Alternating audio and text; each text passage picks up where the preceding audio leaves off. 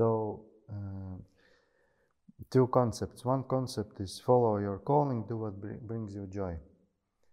Uh, opposite, or not opposite, but the negative uh, materialization of this concept would be to run, run away from any difficulties and always kind of try to. Things get difficult. This is not my thing. I start something easy So now. what was the first one? the like the positive side of this theme is that uh, uh, do what brings you joy. Uh-huh. do what inspires you brings you joy. So this now if i make it to extreme and uh, somehow neurotic and negative then this turns into things get hard. Ah this is not my thing i run to something else. You meaning the, the, the moment the joy runs out, I make an assumption that I, I I'm not supposed to work with this and yes yes take and, something else. uh, and i'm onto something else and uh, there's uh, this saying that uh, work makes you free arbeit macht frei. Uh, the idea but the idea there is that uh, by doing work impeccably you meet your shortcomings you resolve them transmute them and then this way you become free freer from your shortcomings. So now if i uh, drop everything that doesn't give me joy and uh, feels hard, uh, then I do not get into this mode of work making me free. So, how to look at this? What's your opinion about it? I think it's uh, first of all, it's not possible to be just in one state joyful. Then it doesn't become joyful; it becomes torture. So if if I would be joyful for 27 days in a row, then uh, I would probably die. so I think there needs to be other uh, uh, phases, emotions, and all of those uh, to be able to even understand what's the joy. So if there is no hardship, it's very difficult to have a joy. So there is one brings the other. So therefore, this is not even a good thinking or strategy. Let's aim to only have joy. Um, and second of all, I, I think it's uh, also not beneficial, meaning that there, there, it's not possible to do anything in your life only focusing the things that you like. Uh, I, I think the rather question is what's the good proportions. So if I 95% of my time spend on things that are kind of heavy for me or draining and doesn't give me this uplifting feeling, then uh, this is too much. Uh, but if it's 5%, I think you don't achieve anything extraordinary because extraordinary stuff requires some effort, and the effort is always taking energy. So, be, rather, the question is what's the good proportion? I think, me personally, if there is at least one third of the things that I do in a day bring me joy, that's already enough. So it's not like 70, but it's one third. But it could be also personal, what works. I don't know for Risto, what's your take on this? Uh, I I think it's more uh, connected with uh, putting meaning into what you do or doing it uh, meaninglessly. So that uh, and what is hard about is is to put meaning into things which, for example, I don't want to do.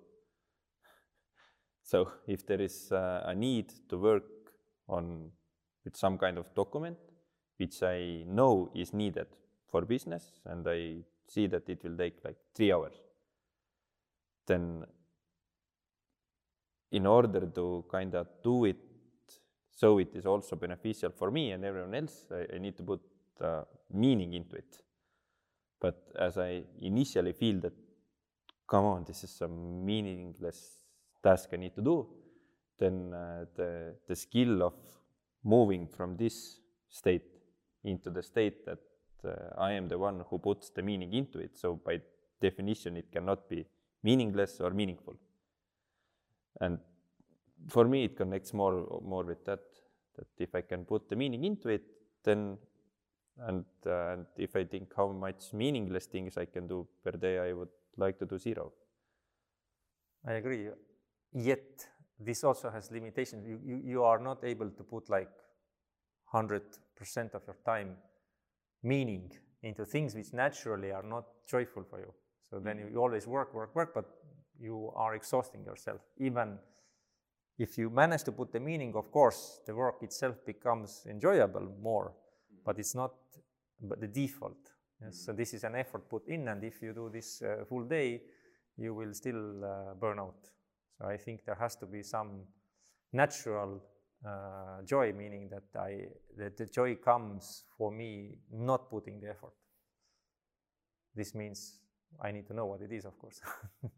so now I remember that uh, sometimes, not always, but sometimes when I start a new thing which I haven't done before, then uh, first reaction, in, internal reaction is negative, and I don't like this. I sometimes even feel to feel physically sick from it. So I don't want to do it. I try first look ways how to just not do it, procrastinate, give to someone else. With time, it still returns back to me. Then I need to push through it, and when I push through it, then uh, quite often it uh, ends with uh, giving joy, feeling of joy. When I learn a bit, understand how to do it, what is in it, and then. What was the last thing practically in your life? Last thing like this. Oh, let me think. When you started sailing, how was this one? Uh, not sailing uh, somehow was uh, quite easy from beginning, uh, meaning there wasn't this bec because uh, there was someone guiding me. Someone was telling, me, do this, do that, uh, and so on. But one thing that I remember, I was trying to figure out ways how to change what we do in marketing. And then, because from what I know, I can't extract new uh, thoughts, ideas. So I need to go back and to study mode, start studying, asking people, uh, talking, and this feels like uh, somehow that felt like for a moment a mission impossible, which I wanted to get away from. I think this is super natural that there is a resistance usually when you start something that this means you have not been doing it to, till that moment which means that you are changing direction mm-hmm. so this world is built of one component is inertia so anything we do keeps us in certain direction so now i start something else i need to break this force of inertia uh, or friction or you, you can say it differently but uh, the point is the same that if you start something there is a change and this requires more energy to go through. The second thing is that uh, I, I, I, very clearly remember for me the graphical illustration of this resistance and joy is, is uh, having a countryside home, so which is used only at summer, uh, and then each um, and winter time it's all wrapped up, no one goes there. But each uh, autumn uh, or spring when I go there, I'm kind of looking at this place. This is awful place. I mean, who even wants to do some work? And it, you know, there is no greenery, and you know, it just doesn't invite me at all. Uh, but it only takes me about maybe two or three hours of working. You know, just random work. You know, bringing things from one place to another. And then I already start, oh, actually, it's pretty cool. And then I start like it. But what happens is that uh, there, there is an exchange of energy. So I, I need to initiate this exchange of energy. And then once the connection is built, this starts to work. The relationship needs some energy to put in first. Uh, and I was all every every time I remember every uh, every spring I was thinking I will sell it because it was so low.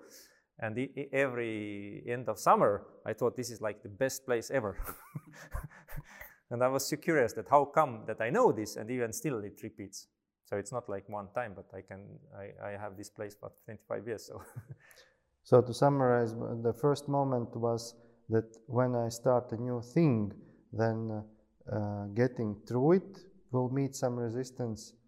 Uh, second is just start doing, and it will start to exchange energy, and it will start to go in flow. And in the very beginning, you said also that to look for 100% of joy is uh, not even a good thing, so it's a matter of proportion. But now, how to approach a situation, I will refer to one work meeting we had. Uh, we discussed, okay, here's the field of opportunities, what to do, and then uh, I or any other team member says, well, oh, when I look at this, uh, absolutely not inspiring.